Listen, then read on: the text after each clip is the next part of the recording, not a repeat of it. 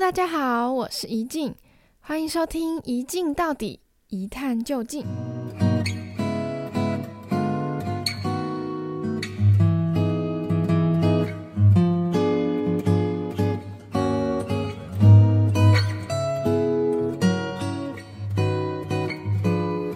好，今天讨论的题目好像有一点点严肃，很怕自己一不小心就开始讲一些人生大道理了。那这一集呢，没有邀请节目来宾，但我觉得它会是两种不同的人生观的碰撞，所以我可能需要多一点的意见，或是双边的论点做参考。所以我有去看一下，就是中国一个很有名的辩论节目《奇葩说》，他们之前也讨论过这道题目，而且我觉得这集里面有很多很有意思的观点，所以会有一些。讲到里面的内容，那再来就是我看到这道题目还没有看节目之前，其实我第一个想到的是，不知道大家之前有没有看过一个台剧，就是《你的孩子不是你的孩子》的系列作品，它里面有一部叫做《妈妈的遥控器》，我觉得妈妈的遥控器它的设定跟这个辩题的东西几乎是一模一样。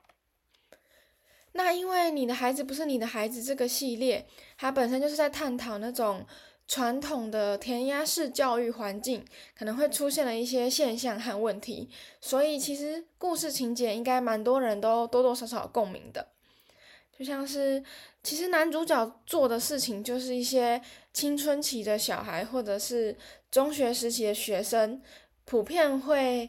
做过的事情。例如说，上课不好好上，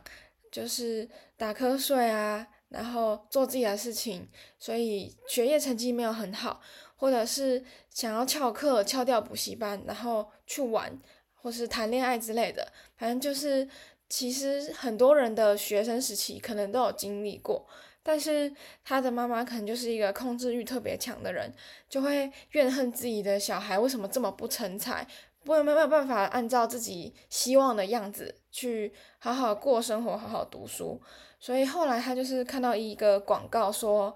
你可以有一个遥控器可以操控你的小孩，包括他倒转，然后倒转掉就是你不你不希望他出现的一些人生片段嘛。这部的剧情演到后面真的是会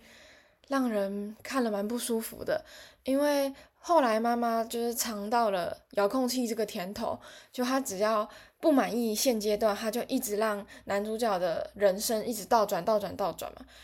男主角对于这种没有办法让自己的人生正常的继续前进，感到很痛苦。可是他又无能为力，因为遥控器在他妈手上了。那压垮骆驼的最后一根稻草是男主角遇到一个女生，他谈恋爱了。他妈就跟以前一样疯掉，然后试图把男主角的人生一直倒转，倒转回遇到那个女生之前。这件事情发生之后，男主角就崩溃了，可能是他生命中唯一的那条线，那个希望。但是他妈也一样，就是亲手把他毁灭。他就开始尝试各种自杀的方式，就他真的什么都试过，什么割腕呐。让自己泡在水里触电啊，跳楼什么的，嗯，那个剧情真的要把这些过程都拍出来，所以看的时候会感觉到蛮多的压迫感的。最后就是男主角的人生可能真的有照着他妈希望过那样，就是他有一份薪水高而且稳定的工作，那社会地位也看起来不错，可是。蛮能想象的嘛，在这种情况下长大的人，怎么可能会快乐？怎么可能会享受人生的美好？但是他也回不去了，他的人生就这样子被这个遥控器决定了。或许是因为要拍成影剧啦，所以在有些设定上会比较浮夸，甚至是让人觉得有点极端的程度在。不过，在看的时候，真的会觉得很多细节、很多环节，就是哇，那个既视感超强的，而且甚至有听过身边的人有遭遇过类似的的案例。所以，虽然说这种一键定制完美人生，或说是人生遥控器这种设定，听起来有点科幻或者是遥远，但其实这种遥控器说不定就真的藏在我们的人生中，它只是隐性的，或者是它是逐渐发生，让人比较难去察觉到的。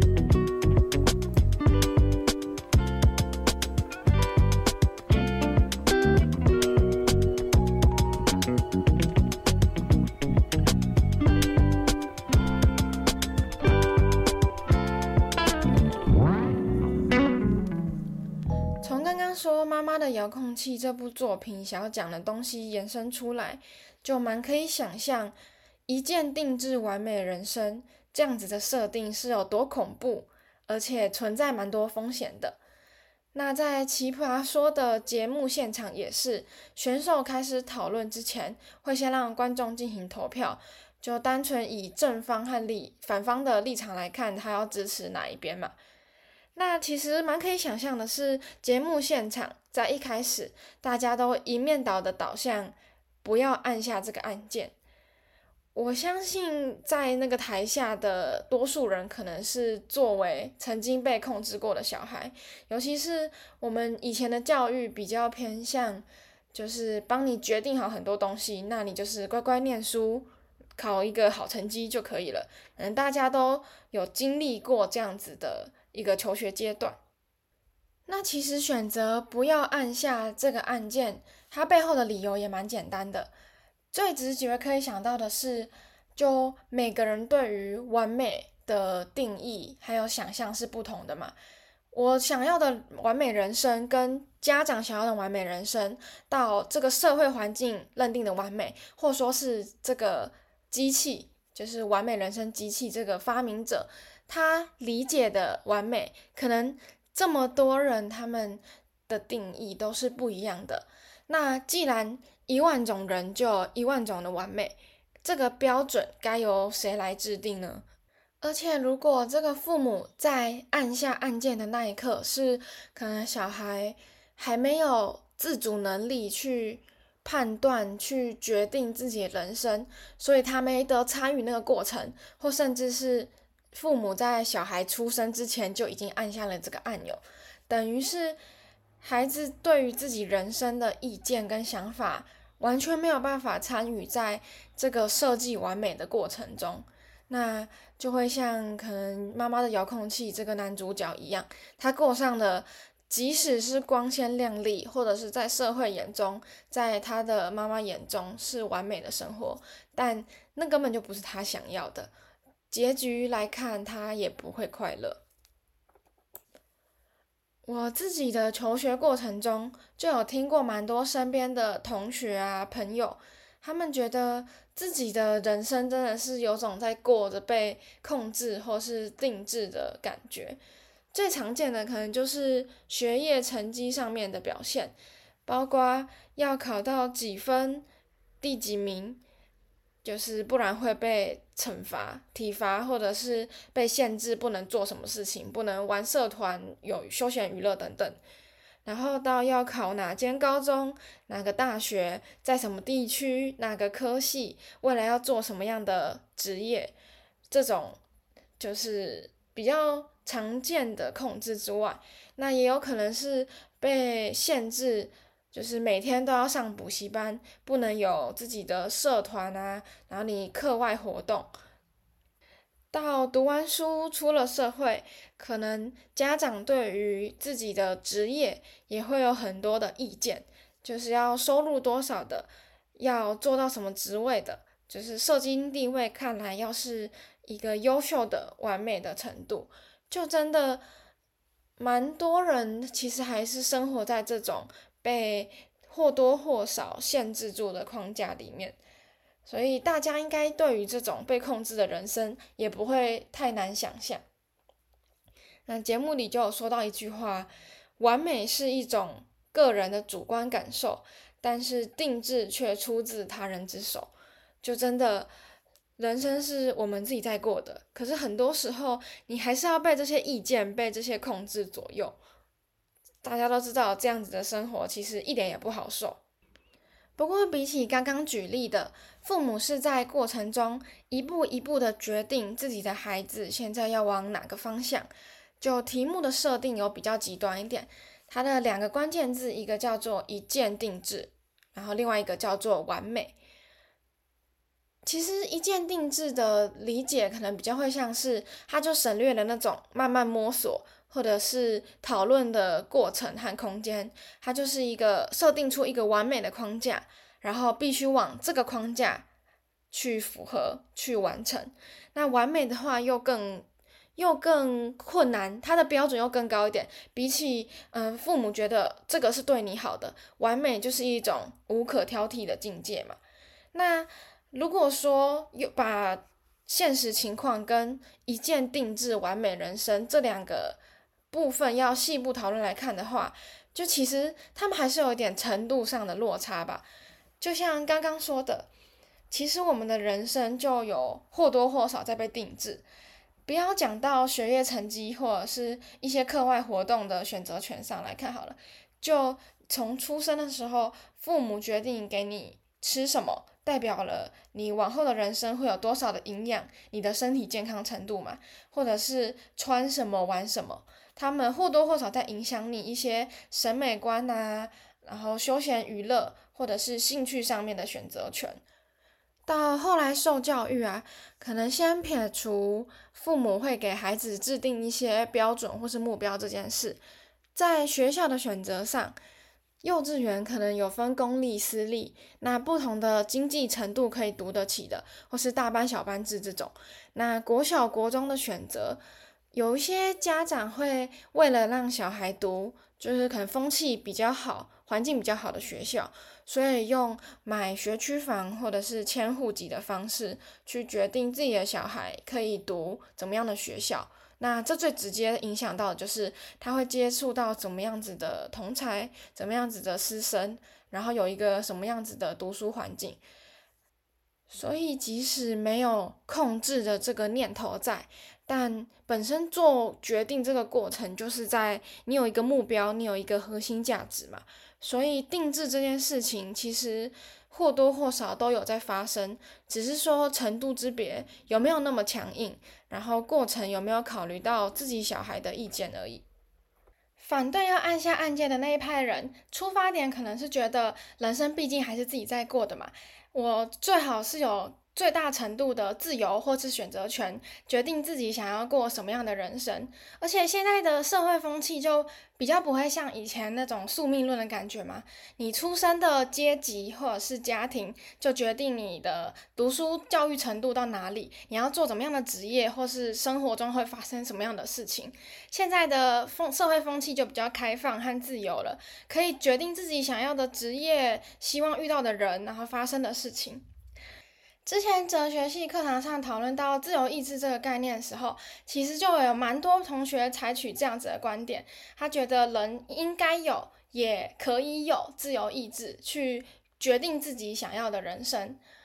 那我一开始也是偏向相信自由意志这个立场的，但随着讨论之后，我发现到了一件事情，就是其实有的时候我们是在非常有限的选择权中去做决定，然后那些有限的选择权却让我们误以为自己很有自由。课堂上其实举的例子非常简单，就是你今天要吃午餐的时候，你。走在路上看到哪些店有开，可能拉面店有开，牛排店有开，还有卤肉饭等等。那你在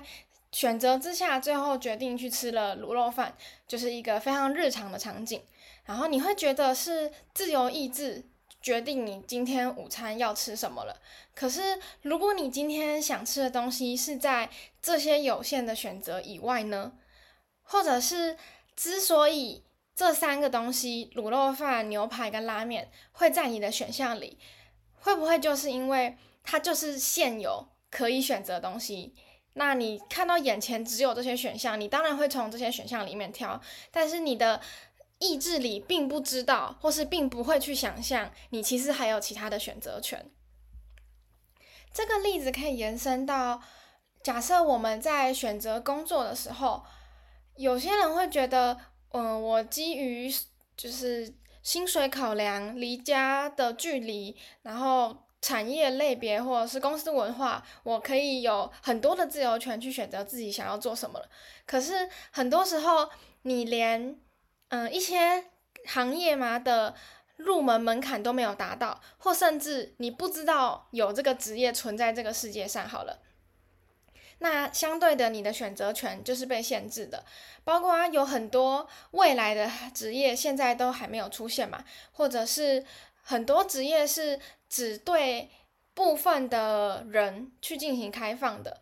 这些东西都是所谓选择权的被限制，所以你就没有办法完全的按照你的自由，或者是你在百分之百的选项都被呈现在你眼前的情况下去进行选择。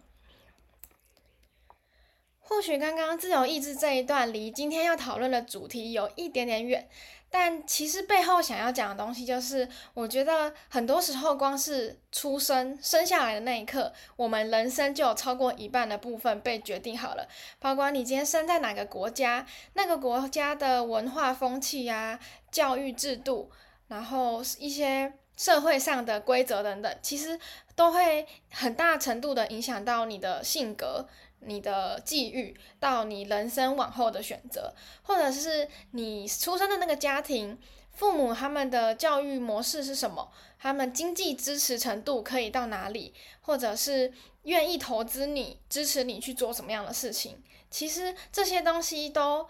在定制着我们的人生。可以试着想象，有一个非常有音乐天赋的小孩，他只要有被好好培养的话，就可以成为举世闻名的音乐家。不过他生在一个就是经济能力没有那么好的家庭，没有钱去负担他让他学花费这么高的才艺，那他甚至连自己有这个天赋能被开发这件事可能都不知道，他错失了这个对自己的人生有掌握权、选择权的机会。或许在学音乐的这个例子中，如果要说这对没钱的父母，他们定制了小孩的人生。有点不太公平，而且好像也太苛刻了。可是这确实就是一个因为父母的因素，所以限制了小孩人生选择权的一个状态。所以要说定制完全不存在吗？它就只是程度上的差别，或者是有没有这么显而易见而已。那厘清了定制这件事情，如果发生了，会在我们的人生里产生什么样的效果之后，其实正方，也就是支持按下按键的人，会觉得他们想象的完美，也不是，呃，小孩一定要大富大贵、功成名就。很多时候，他父母想象的完美，就是小孩可能顺利一点就好，包括他们可能有一些足够的资本资源去。发展自己想要的东西，或者是给他一些足够的健康啊和智慧，让他们面对往后的人生。刚刚厘清了定制这件事情是怎么发生在我们人生中，然后产生效果的。其实可以发现，这个机器好像也没有我们想的那么恐怖，就好像按下去之后，然后就会产生什么样子的蝴蝶效应。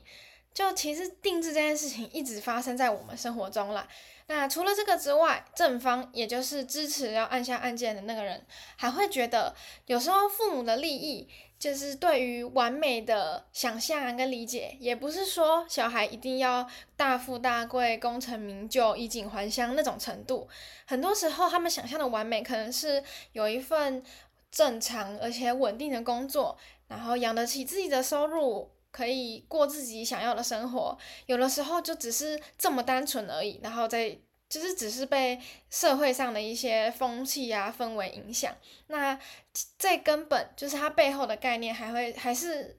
足够的财富，或者是小孩可以有足够的智慧啊、身体健康之类的，去面对他要经历的人生。他们就是一个还蛮单纯，而且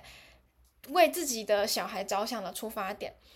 不过这个辩题还有一个微妙的地方，就是它的命题叫做一键定制，它多了那个一键的前提。那我是这样子理解的，就是刚刚说定制这件事情，其实从以前就一直在发生，一直对我们的人生产生影响跟作用，所以它是一个很常见的现象嘛。只是如果我们加上了一键定制的话，等于是它从零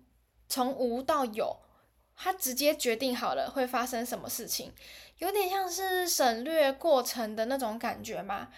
如果今天父母决定要按下这个按键的话，可能还有一个考量是，因为我按下这个按键，我就能确保这个小孩他会是成功的，会是优秀的，也是我不需要去操心的。那这样子其实还蛮奇怪、蛮矛盾的，因为。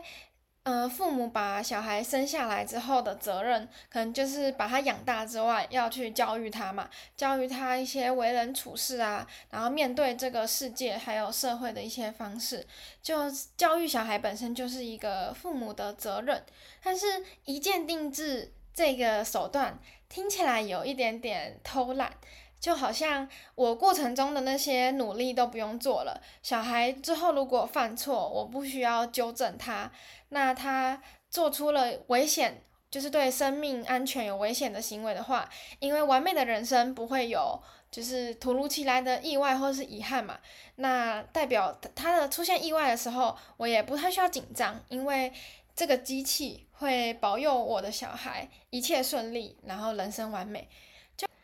如果是用这样子的态度在过生活啊，还有教育小孩的话，其实听起来还蛮不正常的。除了他有点难想象之外，就是你没有教育小孩的过程，那他怎么可能变成完美？那还有一个是，其实有的时候亲子关系的建立，就是你之所以跟父母有这么多的回忆也好，或者是。羁绊也好，那有的时候可能是一些没有那么正面的情绪，就是在管教或是教育的过程中发生嘛。虽然说这些过程中可能会有没有那么顺利，甚至让人灰心丧气的时候，可是如果这个小孩在被你教育之后有进步、有成长的表现，很多时候父母的成就感就是来自于这件事情。在教育、在陪伴的过程中产生回忆，或者是对于这些小孩的情感，那因为你知道他的优点、缺点是什么，他哪边可以做得更好，或者是他面对失败啊、面对挫折的时候会怎么做，就是这个过程也是一种对自己小孩的了解。但如果他今天是一个天生就是一百分的人，可能是家长理想的听话的小孩，或者是他小小年纪就可以把自己的生活一切都打理好之外，那身为父母这个角色就是要做什么？如果做爸妈的只要负责把这个生命带到世界上来，接着按下那个变成完美的人生的按键之后。然后接下来就没他们的事情了，因为小孩会自己长大，然后自己完美，就好像失去父母这个角色的意义，也不太需要他们的感觉了。所以一键定制这个东西，比定制还来的不合理，也来的可惜，就是因为这样，就是。虽然这听起来有点鸡汤啦，但很多时候人生之所以有趣，就是会发生一些莫名其妙啊、乱七八糟的事情，然后我们对下一步的人生会在哪里都不知道。可是因为有对这种未知的憧憬，然后你不知道结局会发生什么事情，所以你期待，才会有那种活着的感觉嘛。不然一切都风平浪静的话，就好像。嗯，在看一个故事书或是看一部电影一样，反正结局或是剧情你都会知道它怎么发生了。那除了这样子对人生意义的理解之外，《奇葩说》里的反方的选手也讲到一个观念，我觉得还蛮印象深刻的，就是他说。嗯，我们以前会说，父母就是在孩子出生以前就活在这个世界上很久的人，所以他们理所当然会懂更多东西，然后知道很多事要怎么做嘛，所以会由父母来教孩子一些做人处事的道理。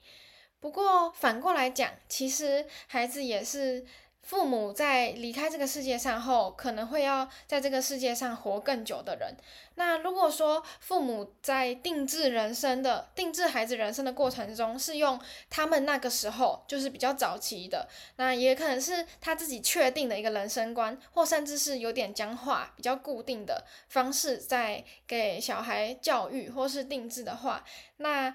等父母离世之后，小孩面对的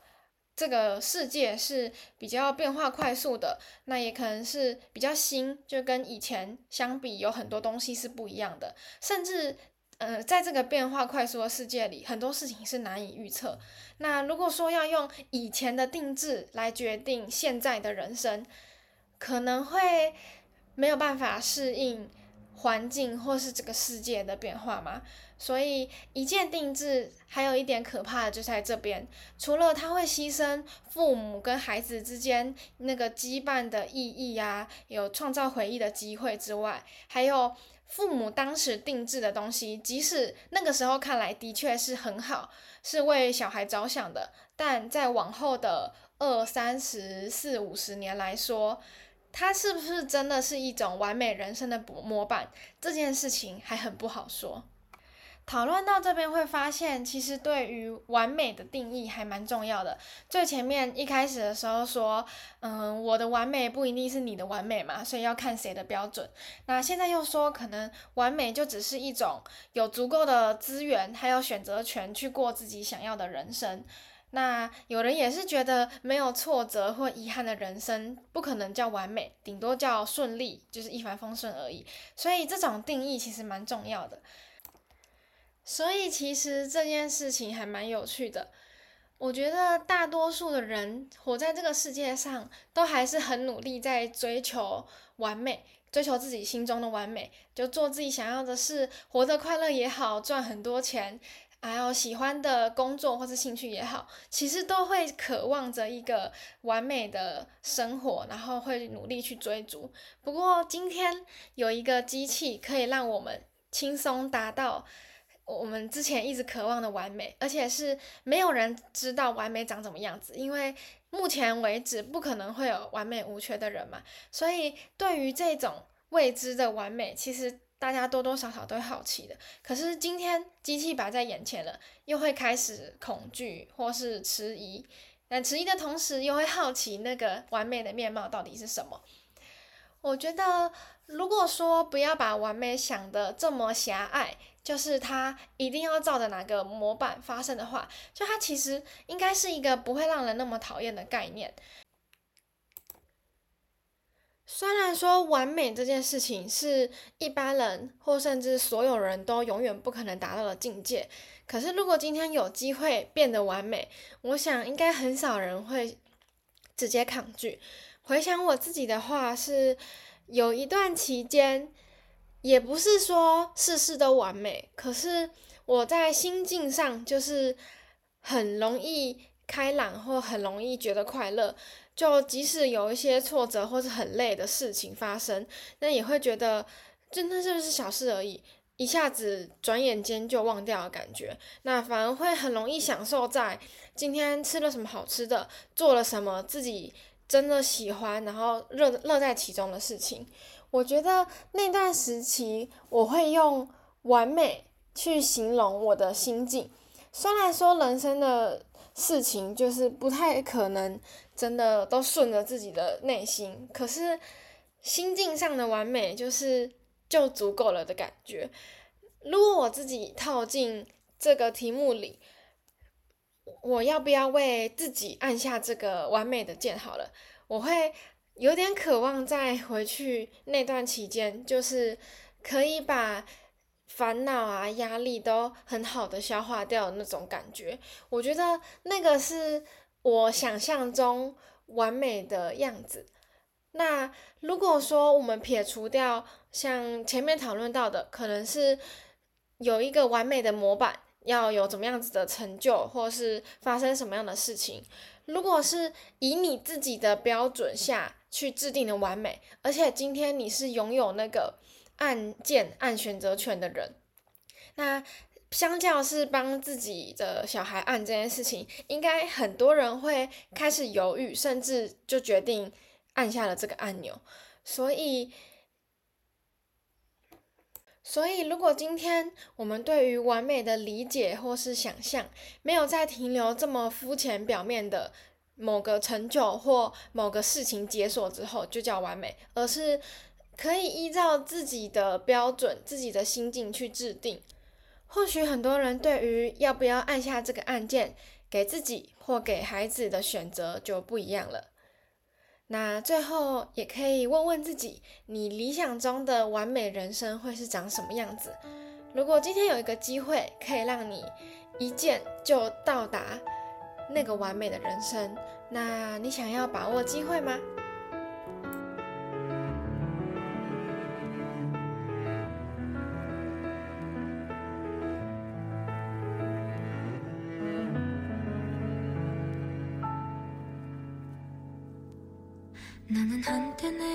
세상에 사라지길 바랬어. 온 세상이 너무나 깜깜해 매일 밤을 울던 날. 차라리 내가 사라지면 마음이 변할까? 모두가 날 바라보는 시선이 너무나 두려워. 아름답게 아름답던 그 시절을 난 아파서